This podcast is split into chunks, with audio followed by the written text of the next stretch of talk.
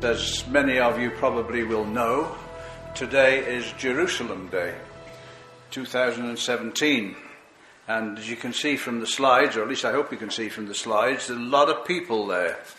And you may say, well, uh, what, what's so significant about this in terms of the Bible and in terms of the truth, the gospel? Uh, it's, it's, very, very significant, this event.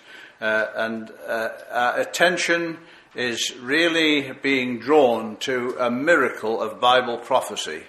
And the, um, the restoration of Israel is a miracle of Bible prophecy. And why is it relevant this year, 2017? Well, if you have a Bible with you, you can look up with me Leviticus chapter 25. If you don't have a Bible, it's okay. I'll read it to you anyway. Uh, and it's, uh, it, it's, it's, it's a little section that talks about uh, what they're talking about in Israel at the present moment, and that is the, um, the, uh, the time of the 50th year, the Jubilee period. So, Leviticus chapter 25, and I'm reading from verse 8, if you want to follow along. Thou shalt number seven Sabbaths of years unto thee, seven times seven years, and the space of the seven Sabbaths of years shall be unto thee forty and nine years. So if there's any mathematicians out there, you can work that out. Then shalt thou cause the trumpet of the Jubilee to sound on the tenth day of the seventh month, in the day of atonement shall ye make the trumpet sound throughout all your land. And ye shall hallow the fiftieth year, and proclaim liberty throughout all the land unto all the inhabitants thereof. It shall be a jubilee unto you, and ye shall return every man unto his possession, and ye shall return every man unto his family. A jubilee shall that fiftieth year be unto you. Ye shall not sow, neither shall that which groweth of itself in, in it, nor gather the grapes in it of thy vine undressed. For it is the Jubilee, it shall be holy unto you.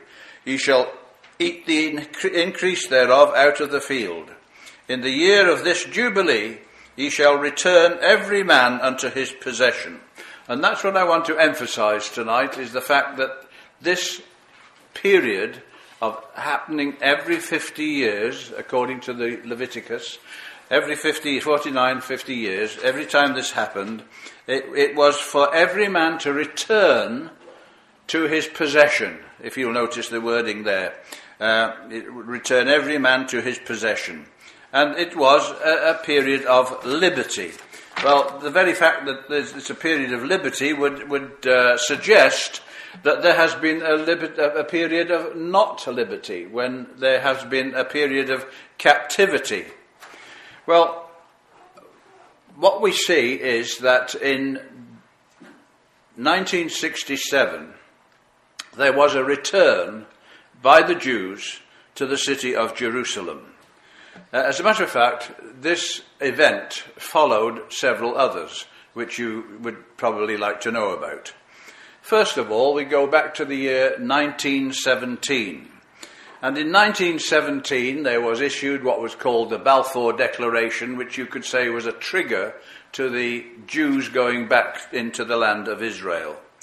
Uh, it was a trigger for what became eventually the British Mandate, and they looked after the land for a while, not always wonderfully faithfully, but nonetheless they did. And uh, so in 1917, the land was restored to, the, to some of the Jewish people. It was, uh, it, it was a, a freeing of the land from what was the Ottoman Turk at that time. The Turkish power had ruled over the land for many, many years. So 1917, if you come forward 50 years from 1917, it brings you to 1967. And in 1967, it wasn't the land that was restored, it was the city of Jerusalem that was restored. A jubilee. So if you, if you cotton on to what's going on here, you see that it's a jubilee, it's a period of restoration when every man returns to his own possession, as the scripture put it in Leviticus, and uh, th- th- that, that's, the, uh, that's the period that we're talking about. But you go to 1967, if you come forward again another 50 years from that, it brings you to the notable year 2017. And many will be asking, does that have any significance for us? What does it suggest? And uh, that's what we're going to be talking about tonight. Well, we go back to 1967. That's what we were looking at. And that's the verse that we were just reading from Luke chapter 21 a few moments ago, when it ended up in the, the phrase, Jerusalem shall be trodden down of the Gentiles until the times of the Gentiles be fulfilled. Now, I remember back in 1967, and that verse was quoted a lot at that time uh, as referring to what was going on in the land. And uh, what we find is that um, Jerusalem was no longer trodden down of Gentiles as it had been. Uh, and so it was said that maybe the times of the Gentiles are fulfilled. Then other people came along and they said, "Oh no, no, that, that, that's not the case because Jerusalem's got to be it's got to be trodden down again yet, so that can't be the ultimate fulfillment." So Jerusalem shall be trodden down of the Gentiles until the times of the Gentiles be fulfilled. This is a prophecy that the Lord Jesus Christ gave. It's, it's, a, it's a prophecy that he, uh, that he was explaining. A few people in this room will remember 1967, and I happen to be one of them. And it was against the most incredible odds that the Jewish state, the, the Jewish Israel, survived that 1967 war. As I recall it myself, uh, listening to the BBC, which I lived in England in those days, so that's what you listened to, uh, listening to the BBC reports, Israel was enclosed in what was described as a ring of steel. All the Arab nations came against Israel. There was a situation uh, humanly speaking, which was absolutely impossible. There was just no way that they could survive it. And when it broke out on, I think it was June the 5th, the, within a few hours of war breaking out, Israel Air Force gained total superiority at that time. Then they moved into Sinai. Then they moved into the Golan, and then into Jerusalem and the West Bank. And so it was, a, it was for those who believe the scripture and are looking for the fulfillment of the prophecies, it was a time of nail biting. Ooh, are they going to make it? You know, that's, that sort of thing. And there are the same young men today looking up at the wall uh, as existed at that time, back in 1967. And they will never ever forget that event. And neither will I either. Because afterwards it was, uh, it was a time when they could go to the, um, they could go to the Western Wall, and you can see the Western Wall's in a bad state of repair at this particular time because it's post-war. And so it's, uh, it, it's just the time when uh, you're looking at the aftermath of war and everything's been uh, done down. But Jerusalem was liberated. Jewish people from all over the world went and visited at that particular time. It was like an awakening. It was uh, eventually there, there came the realization that this could possibly be the fulfillment of some prophecy. There was some argument about it. Some thought it was, some thought it wasn't. Uh, Israel itself looked favourably towards the idea. They issued a postage stamp, which is on the screen right now, I think. Yes. So, postage stamp, which it was issued there, drawing attention to the prophetic principle of the Jubilee. So, even in Israel, the Jewish people were seeing that this was related to the idea of the Jubilee. And of course they would, wouldn't they? 1917, 49, 50 years afterwards, brings you to 1967, and there we are. And so there was a return to Jerusalem and the West Bank, a return to what we know later on as Judea and Samaria. Well, people looked at this and they said, well, you know, this has all the hallmarks of being a miracle. And for a long time, it was called the miracle. The miracle of the Six Days War. There's an old magazine which I happened to get hold of from that time, and they called it the Six Day Miracle. Uh, 1967, Israel takes Jerusalem and the Temple Mount, which up to that point had been in the control of the Jordanian authorities. So it was recognized by many as a miraculous, a divine development. Even the Temple Mount itself was under Israeli control uh, at that particular time. Prophecy was fulfilling. So, one of the prophecies we've referred to was Luke chapter 21, but there's another one, uh, which I'll refer to in a second or two. This is Benjamin Netanyahu just the other day. In fact, it could have been earlier today. The Six Day War, he says, a salvation and a miracle. So it's being recognized as a miracle. And I believe, friends, I believe that it really was a miracle. And it's one that is going to have great significance uh, for the future as well. Um, so it's central to God's purpose, as, as we shall see. Uh, 1967. Uh, that is a, a, a, a frontage of, of a, paper, and it talks it the, the year that transformed the Middle East, and it really did. Uh, but there is the another prophecy being referred to there, which is coming to us from Joel chapter three, verses 1 and 2. If you want to look it up, feel free, but I shall just carry on reading, otherwise you'll never get through. Uh, in that time when I shall bring again the captivity of Judah and Jerusalem. Well, that's what, what was happening in 1967. So let's read the whole section of Joel chapter 3, uh, the first couple of verses. For behold, in those days and in that time when I shall bring again the captivity of Judah and Jerusalem, and that is what was happening, I will also gather all nations and will bring them down into the valley of Jehoshaphat and will plead with them there for my people and for my heritage Israel. But I want to stop there because not only was it bringing again the captivity of Judah and Jerusalem, as we've briefly been mentioning, it goes on to say, I will also gather all nations. Now, the gathering of all nations, friends, is something that is referred to in other parts of the Bible. And one part that I want you to think about is Revelation chapter 16, where again you read of certain spirits that go forth and it gathers the nations. And it's gathering, this is Revelation chapter 16 verse 14, if you want to make a note of it. So Judah and Jerusalem was the West Bank, which we've seen, but he's also going to gather all nations and bring them down to the valley of Jehoshaphat, and will plead with them there for my people.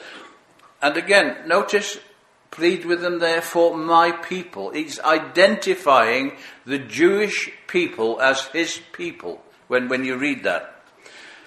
For my people and my heritage. So there's two things there. They're his people and they are his heritage, whom they have scattered among the nations and parted my land. And really that's what the United Nations have done all along over many years. They've parted the land.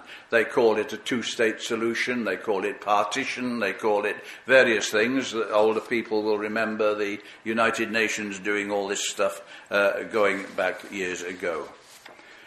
Well, what led up to this incredible, miraculous war? Well, the events that led to the war of 1967 and the occupation of Gaza and the West Bank, or Judea and Samaria, uh, was just what you see on the map here. I think this one's from, uh, it is, it's from Martin Gilbert's Atlas, so anybody can have access to it. But you can see all the arrows going in. That's all the armies that were coming against Israel at that time. If you go north, you see they're coming from Lebanon. They're coming from Syria, they're coming from Iraq through Jordan, they're coming through Saudi Arabia, they're coming from Sinai, they're coming from Egypt, you name it, they're, they're all coming for Israel. And this is what the BBC recorded as a ring of steel around. And the, the numbers were just, it was just impossible for Israel. You, you, there's just no way they could get round it. And so, what we look at here is what President Nasser of Egypt said at that particular time. And you can read this, it's in Martin Gilbert's uh, Atlas, one of them.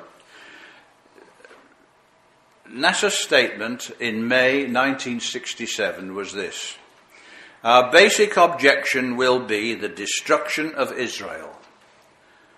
Doesn't leave much doubt, does it? The Arab people want to fight. The mining of Sharm el Sheikh is a confrontation with Israel. Adopting the measure obligates us to be ready to embark on a general war with Israel. That's President Nasser of Egypt at that particular time. And so that is exactly what happened. There was a war mounted against Israel. On May 25th, 1967, encouraged to do so by Egypt, the governments of Syria, Iraq, Jordan, and Saudi Arabia moved their troops to Israel's borders. This was the first time since the armistice agreements of 1949 that Arab armies had gathered in such large numbers. The movement of troops was accompanied by an outburst of anti Israel statements by the Arab leaders and by their government controlled radios, which convinced the Israelis that war was imminent. I think it took a lot to realize that. But nonetheless, that was what was going on at the particular time. And the odds against Israel were incredible. I mean, I'm not going to go through all the figures on the map, but you can see that the figures are there, how many troops there were against Israel. Israel is the little black square there, uh, uh, and they had um, two, two, 264,000 troops at that time. Well, you put that against what, uh, what um, Egypt has got 240,000 troops plus tanks and Jordans and Lebanon and Syria, Iraq and Saudi Arabia. It was a it was a, a, an incredible time. And so what I have to say is that our own Christadelphian community at this time was on the edge of their seats. See, we had looked for these kind of things for many, many years.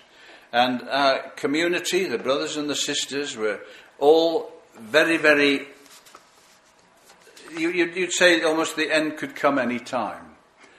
And so it was that the brothers and sisters mounted a series of lectures to try and throw some light on the, on the matter. And so this is one of the posters that was used locally in the Toronto Daily Star, June 1967, The Middle East Crisis and Bible Prophecy. That was June 1967. And so it was a hasty gathering together of lectures, as you can see, because it's still June 1967. And huge audiences attended these presentations. It's a central prophecy that was, that was uh, related to various other parts of the scripture. Uh, we've mentioned two already. We mentioned Luke 21, and we also mentioned Joel chapter 3. And you can say that we also will now mention Daniel chapter 8, which is also highly relevant to these events that were, that were going on. And uh, this was an incredible time when all the Christadelphians in the Toronto area uh, were able to gather together and to put on these lectures and make quite a testimony to the, uh, to the world, quite a witness to the world about what was going on. Well, one of the prophecies, as I say, that was related to this was the prophecy of uh, Daniel chapter 8. Now, Daniel chapter 8 tends to deal with symbols, uh, and so what we have to do is decipher those symbols. Uh, I've made it into a graphic here. You've got Greece, which is uh, described as being a, um, a, a, a, ram, uh, sorry, as a goat, and Persia as, as, as a ram. In uh, Daniel chapter 8, if you've got your Bible, you might like to just check this out. Daniel chapter 8, if you look at verse 20, you will see there that these, these symbols are identified for us. We don't have to guess or anything like that. We, uh, they're identified for us. The ram which thou sawest, we read in Daniel chapter 8, verse 20, the ram which you saw having two horns are the kings of Media and Persia. So it's the Medes and the Persians.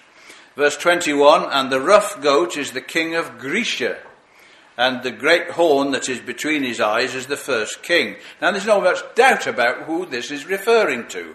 You've got the, the Persian power, as it was in those days, uh, the, the Medes and the Persians, and you've also got the power of Greek. In Greece. It goes further than that to tell you that it is the first king of Greece. Now, we know from our history books that that was Alexander the Great, and he was the one that was referred to here as, uh, as uh, being the, the he goat.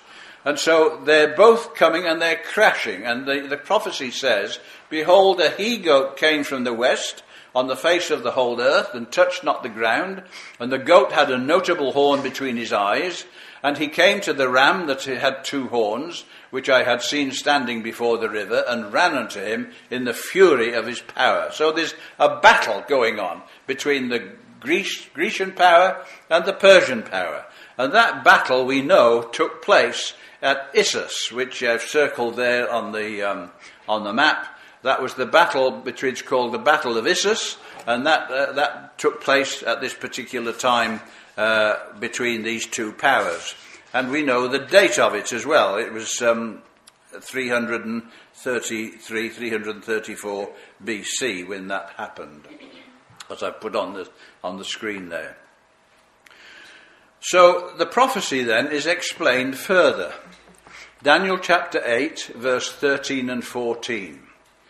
He says here, he says, I heard one saint speaking, and another saint said unto that certain saint which spake, How long shall be the vision concerning the daily sacrifice, and the transgression of desolation, to give both the sanctuary and the host to be trodden under foot?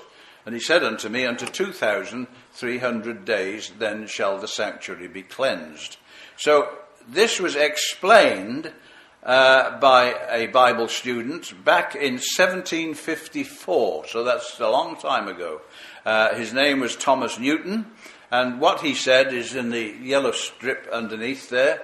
And he, he explains it like this Unto 2,300 days or years, because in Bible prophecy a day stands for a year, then I conceive they are to be computed from the vision of the he goat or Alexander's invading of Asia.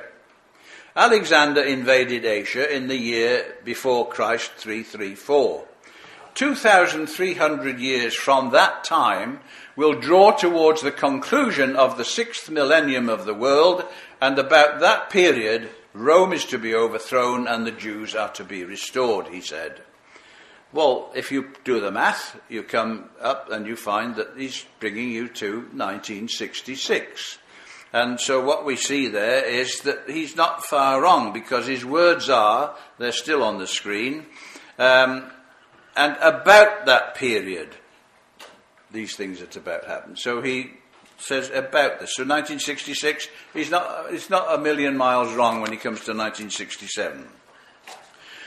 Well, as time went on, the Greek power developed into the Roman power, and it was the Roman power that scattered the Jews, you might remember, way back in AD 70. That was under Emperor Titus at the particular time. They, they destroyed the temple. Uh, it was cast down to the ground. It was trodden underfoot, to use the words of the prophecy. Words, by the way, which are used exactly the same by the Lord Jesus Christ when he quotes it in, in um, Luke chapter 21. So look at the amazing figures then that come out of that 2,300 days or years. On top of that is going to bring us to about 1966. Now, he's not the only one that says so. There's, there's, there's another source. It's Bagster's Comprehensive Bible, and in a marginal note there on Daniel chapter 8, verses 13 and 14, he has the note that says, that is, 2,300 years, which, reckoned from the time of Alexander invading Asia, BC 334, will be AD 1966, he says. Now, Jesus, when he's talking to his disciples, takes hold of this. And he actually refers back to Daniel's prophecy in, in, uh, in what he says. It's in Luke chapter 21. I'm just going to read you the little bit from verse 22 onwards here. These be the days of vengeance, that all things which are written may be fulfilled, says Jesus. But woe unto them that are with child, and to them that give suck in those days, for there shall be great distress in the land, and wrath upon this people. Now, if ever anybody reads the history of the time, Josephus and so on, you see what a, what a, what a time of great distress it was, and wrath upon that people. And we could go into the reasons why that was. He says, They shall fall by the edge of the sword, and shall be led away captive unto all nations. And Jerusalem shall be trodden down of the Gentiles until the times of the Gentiles be fulfilled. And so that was Jesus' explanation of that prophecy, uh, which you can read. It's, it's an exposition of Daniel chapter 8 given by the Lord Jesus Christ in Luke chapter 21. But Bagster and Newton weren't the only ones to comment on this, as you might guess. Here's another comment. This was made in 1868, and I will just point out the fact that 1868 brings you a 100 years, a whole century, before 1967. So, what Mr. Milligan had to say in 1868, referring to this same prophecy, was he says, It seems most probable, however, that this period is to be reckoned not from the rise or birth of the ram, as some writers have alleged, for he was in his full strength and vigour when Daniel first saw him, but from the time when he was first attacked by the he goat if this assumption is warranted by the context, it fixes the beginning of this period to the spring of the year 334 BC. And consequently, it will terminate in the spring or about the middle of 1967. If you're, talk, if you're talking about June 1967, I don't know how you'd ever get much closer than that. But that's just absolutely incredible that that is the case. Um, 100 years before, here is a writer pointing out this fact. Now you explain that away. You talk to somebody who doesn't believe the Bible and so on, and you point this out and say, well, there it is. I've got these books at home, as many of you probably know explain it away. I, I couldn't explain that away. It, it's just too incredible. How could Milligan arrive at that date? The spring or the early summer of 1967? How could he do it? Well, the answer is he can't do it without the Bible. He tells us that he is working it out on the basis of Daniel's prophecy of the goat and the ram. That's how he's done it. So that's really quite incredible.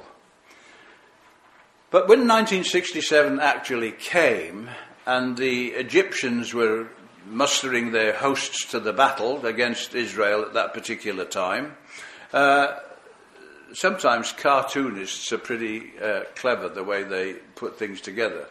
And here is a cartoon uh, we, Sally and I lived in Scotland at this particular time, or we were moving to Scotland at this time, so we had access to the Scottish paper, and this Scottish Daily Express had this cartoon in it. And it, the, the, cartoon shows President Nasser in a tank here uh, with his forces, and they're about to cross the Red Sea. And it, it's harking back to the crossing of the Red Sea in the days of Moses when the sea parted. And they're just about to go across, and the comment is, it's too risky, President Nasser. Maybe the Israelis are being supported by a force even more powerful than the Americans. I think they were. I don't think there was any doubt about that. It was a miracle war. And so the Israeli Air Force went into action Monday morning, June the 5th, 1967. And so this was about the time uh, we went to live in Scotland, as I say. But uh, look at the prophecy that Jesus gave to his disciples then in Luke chapter t- uh, 21. We read a section of it earlier on, but just pick it apart and look at what Jesus is saying here. Luke chapter 21, if you've got your Bible open, you might like to look at the verses. Luke chapter 21, verse 6. Jesus said, As for these things which you behold, they were, they were there looking at the temple and all the magnificent buildings that would have been there at that time. As for these things which you behold, he says, the days will come in which there will not be left one stone upon another that shall not be thrown down. Now he's talking about the temple. He's not talking about the, he's not talking about the the, uh, the, the temple platform. He's talking about the temple. Well, you go and search there today, and you cannot find that temple. But what you can find is stones that were thrown down from that temple. And there they are. It, it, to me, when I go to Jerusalem and I look at this, I, I, find it just absolutely incredible. The words of the Lord Jesus Christ are absolutely living before you. There it is.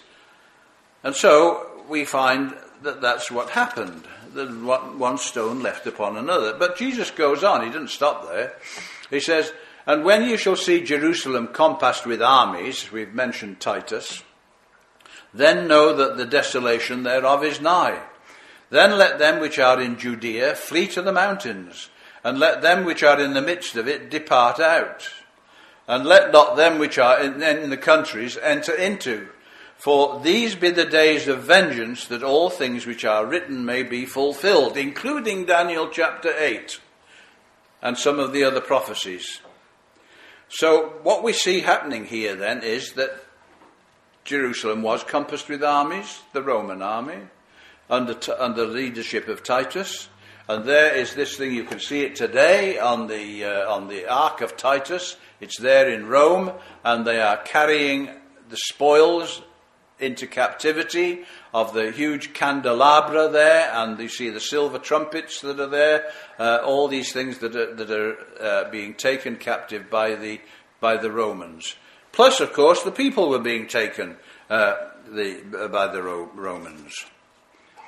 Well, all these things were going to be fulfilled. And they were going to be taken captive, Jesus said, until something or other. What's he saying? Until the times of the Gentiles are fulfilled. And so what we see is where the, here you've got you've got the Jewish people being taken captive, Jesus says they'll be led away captive. We're looking for a time when that captivity will end. And what's the opposite to captivity? It's liberty, right? And we shall hallow, hallow the 50th year, says, uh, says Leviticus 25, and proclaim liberty throughout all the land unto all the inhabitants thereof. It shall be a jubilee unto you, and you shall return every man unto his possession, and ye shall return every man to his family. And so there was a great returning. When? Well, it didn't happen until 1967. Right from the days when Titus had compassed the city with, with his armies and demolished it and taken captive all the, all the various things that were there. And what we see is that uh, it was a time of liberty. They were to proclaim liberty. That sounds a little bit like a jubilee. And I believe it was. Was a jubilee. Because Jesus says, Jerusalem shall be trodden down of the Gentiles until the times of the Gentiles be fulfilled. Now, how can anyone possibly miss this? Daniel's time of 2,300 day years was fulfilled in 1967, and many have doubted that. Many have said, no, I am not too, too sure about that because they've got to be trodden down again yet. Well, uh, hang on a minute. We've been looking at the prophecies, we've been looking at what the Word of God says. And it's quite clear that this period ended in 1967. You can come at it a number of different ways, and you, you, you get to the same result. I can't see how anybody can. Uh, Look at this 1754, back to Thomas Newton, who was writing in 1754. We have his books today. This is what he comments on that particular prophecy. He says, Our Saviour's words are very memorable. Jerusalem shall be trodden down of the Gentiles until the times of the Gentiles be fulfilled. It is still trodden, trodden, down by the Gentiles, he says, writing in 1754. It's still trodden down in 1754. And consequently, the times of the Gentiles are not yet fulfilled. Well, they weren't in 1754. When the times of the Gentiles shall be fulfilled, then the expression implies that the Jews shall be restored. And for what reason can we believe that though they are dispersed among all nations, yet by a constant miracle they are kept distinct from all, but for the farther manifestation of God's purposes towards them? This work still to be done with the Jewish people, as he says. So this is where we this is where we end up, isn't it? Another writer, this is an, uh, uh, the writer Fred Bilton, who incidentally was a Christadelphian, and he, uh, he wrote his book in 1955. So you're now talking 12 years before 1967. Are you going to tell me what's going to happen 12 years from now in the future? I doubt it. You could, become very rich if you could tell the future like that. 12 years from now? I doubt it. Well, this Christadelphian, he had a shot at it. And this is what he had to say in his book, The Apocalypse and the Gospels. Fred Bilton, 1955. Because Jerusalem, and he's very clear, that's his uh, wording, because Jerusalem, i.e., Old Jerusalem, so he's talking about the Old City, must be possessed by the Jews prior to Christ's return, so that he might manifest himself to them as their deliverer and saviour, the ejection of Hashemite Jordan from there is a foregone conclusion. We can look then for developments which will result in Israel's getting possession of the whole city and for a dreadful conflagration kindled by that spark throughout the Middle East. You see what he's saying, can't you? Jordan is going to be moved out of the old city. Well, they were in 1967. That's exactly what happened. They were moved out in 1967. So he says the, the, conclusion that he looked for is quite clear. But he goes on to say that a dreadful conflagration will be kindled by that spark throughout the, throughout the Middle East. But we're not just talking about the old city. Another writer, this is John Thomas, writing in Eureka in 1868, and several people would have copies of this. This is what he says in that book, 1868. He says, There will have been a considerable gathering of Israelites upon the mountains of Israel before the invasion of the country by Gog and his capture of Jerusalem. Now, he had worked it out from the prophecies that there was going to be a considerable gathering of Israelites upon the mountains of Israel. That's the West Bank. The mountains of Israel are the West Bank. And this is going to happen before the country is invaded by Gog. He's referring now to the prophecy of Ezekiel chapter 38 and his capture of Jerusalem. So it's written a whole century beforehand, before 1967 ever came around. So we, we have to ask ourselves okay, well, what's happened since then? What has happened since 1967? What happened uh, to, the, to, the, to the Jewish people? Well, look, we're looking at two stages of restoration. These are the population figures that you can uh, that you can check up on. Uh, they're, they're, they're on uh, my source is the Israeli Central Bureau of Statistics.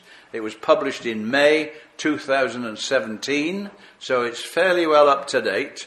Uh, and I happen to know the, the, the, the, person who puts these things together. He, he, uh, he's a friend of ours that, that, that is in uh, Beit El, and, and he, he puts together these figures. And he does it for uh, Arutz Sheva News, and he does it for one of the, um, one of the uh, MKs, they call them, a member of the Knesset. Uh, he, he works for him. But what you can see from the chart, without going into the detail, what you can see is how that the population of Israel has rocketed since 1917 through the First World War to 1947, and after that, shooting up again because uh, there was a terrific uh, reflux, re- return of Jews after the Second World War, as you may well know, uh, and that shot the figures up again. But ever since then, ever since 1967, they've continued a gradual increase there. So that today, what we have is 721,000 Jews living in the West Bank. That's putting together the two uh, figures there the 421,000 that are in Samaria and the, uh, the others that are in uh, Judea, and, but adding to that those who are in the eastern neighborhood of Jerusalem, 300,000 there. So it's putting the total West Bank population up to 721,000. I would say that's a considerable gathering of Israelites upon the mountains of Israel, wouldn't you? That's what you've got there today. No wonder Mr. Trump has failed to mention the idea of a two state solution. What are you going to do with 700 and what did I say, 721,000 Jews? You're going to kick them all out? They had hard enough time trying to get, rid of, get, get them out of Gaza. But to do this would be uh, like, it's, it's not surprising that the idea of a two state solution is being dropped. And you may notice, if you listen to the news, that uh, Mr. Trump, in his recent visit to Israel and Saudi Arabia and the Vatican, he hasn't mentioned anything about a two state solution. The idea has been quietly dropped, which makes you wonder well, what are they going to do then? But that's where, that's where the things are at the moment. And the Trump administration is under quite considerable pressure on a number of fronts. One pressure is to, for them to move the US embassy to Jerusalem and recognize Jerusalem as the, uh, as the eternal capital. And this is a photograph that was taken just a few days ago in Jerusalem, uh, showing the, the sort of thing that's going on there, where uh, you know the poster says, "Welcome, Mr. President. Time to move the embassy to Jerusalem." So things are going on, and it shows you the sort of pressure that's mounting on the uh, on the Trump administration. How long can Trump or the United States of America resist the mounting pressures? How long will it be? And if, ask yourself this question, if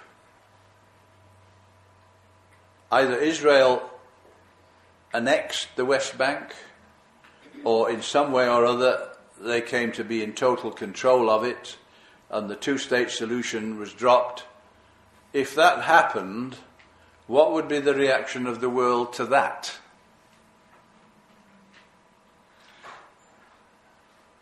Ezekiel chapter 38, here we come. I mean, it's, it's, it's just asking for it. It's just asking for it.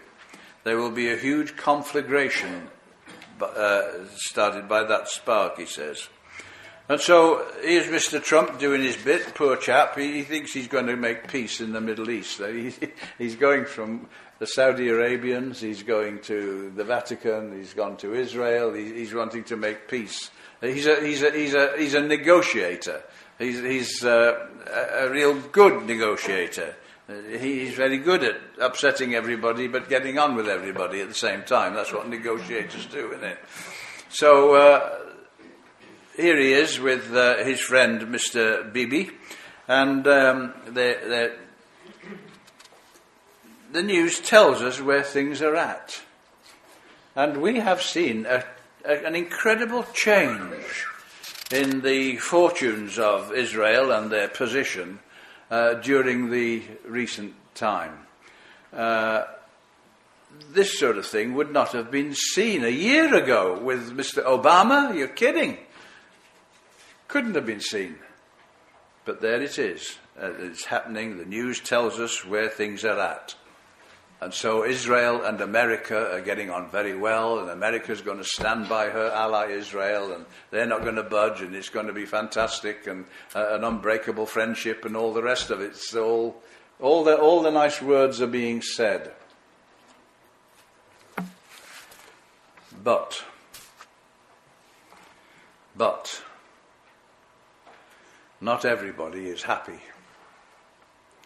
Because Mr. Trump faces some problems. The scripture says, or God says through the scripture, I will make Jerusalem for all the peoples a burdensome stone. Move the embassy to Jerusalem. Well, there's a burdensome stone for you. All the nations of the world will gather against it, says the Tanakh. The, that's the Jewish one you're beginning to see the situation developing in this way at the moment.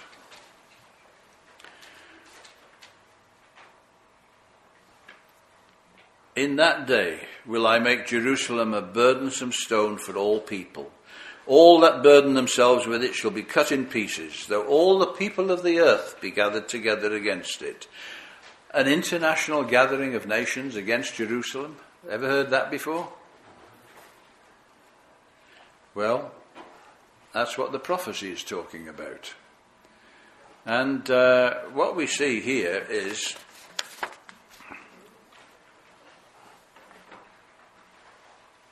written in 1868 in that book we referred to earlier, Eureka, a great crisis is going to develop.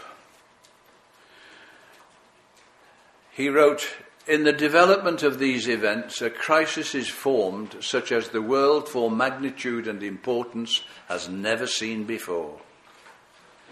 And so there is forming a great crisis. And that crisis can be summed up this way Israel against the world. That's what it is. It's Israel against the world.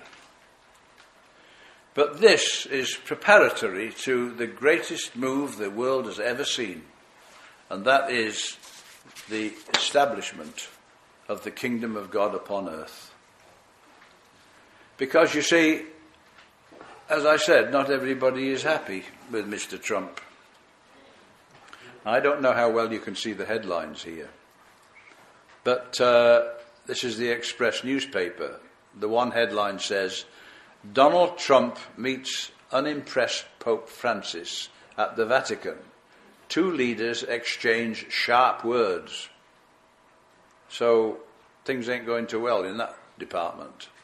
The negotiations seem to be faltering a little bit.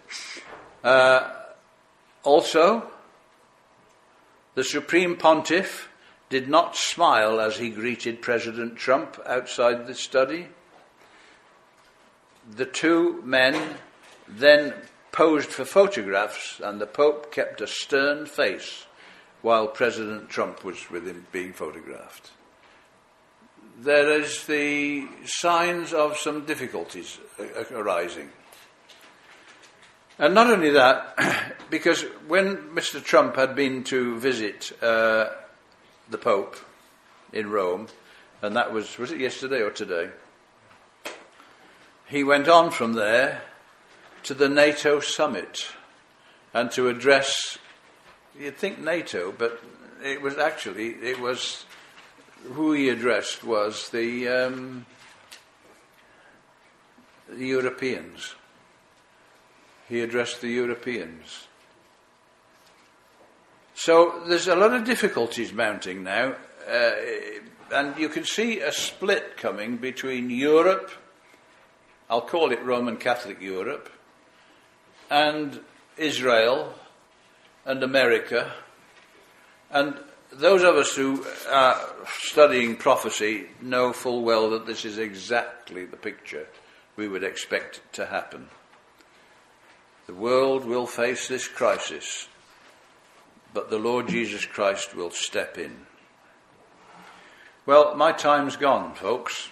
I could probably talk for another hour, but anyway, I won't bore you with that. What you've heard tonight here is just a smattering, it's just the beginning of all that there is to say on this subject. I don't have enough time to explain everything. I've done my best to sort of, as it were, point a direction.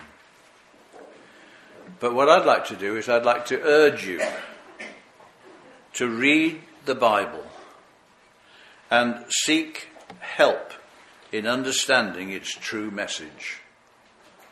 This is what we need to do. We've got to understand the true message, and we need help to do that. It's a little bit like the Ethiopian who the disciple Philip went to see in the Acts of the Apostles. And the, the Ethiopian says, What does this scripture mean? So the Apostle Philip, he, he replied and he says, he tells him about the gospel of the kingdom. That's the good news of the kingdom. And that's what we've got to find out about. We've got to come to a good, clear understanding of the good news of the kingdom. And all of us, even when we've studied it for a long time, we still need help in coming to a right understanding on these matters. So I'm going to leave you with this thought that we are now on the very verge of the establishment of the kingdom of Israel. It's not going to be easy. There's going to be some hard times ahead. But nonetheless, this is where events are going.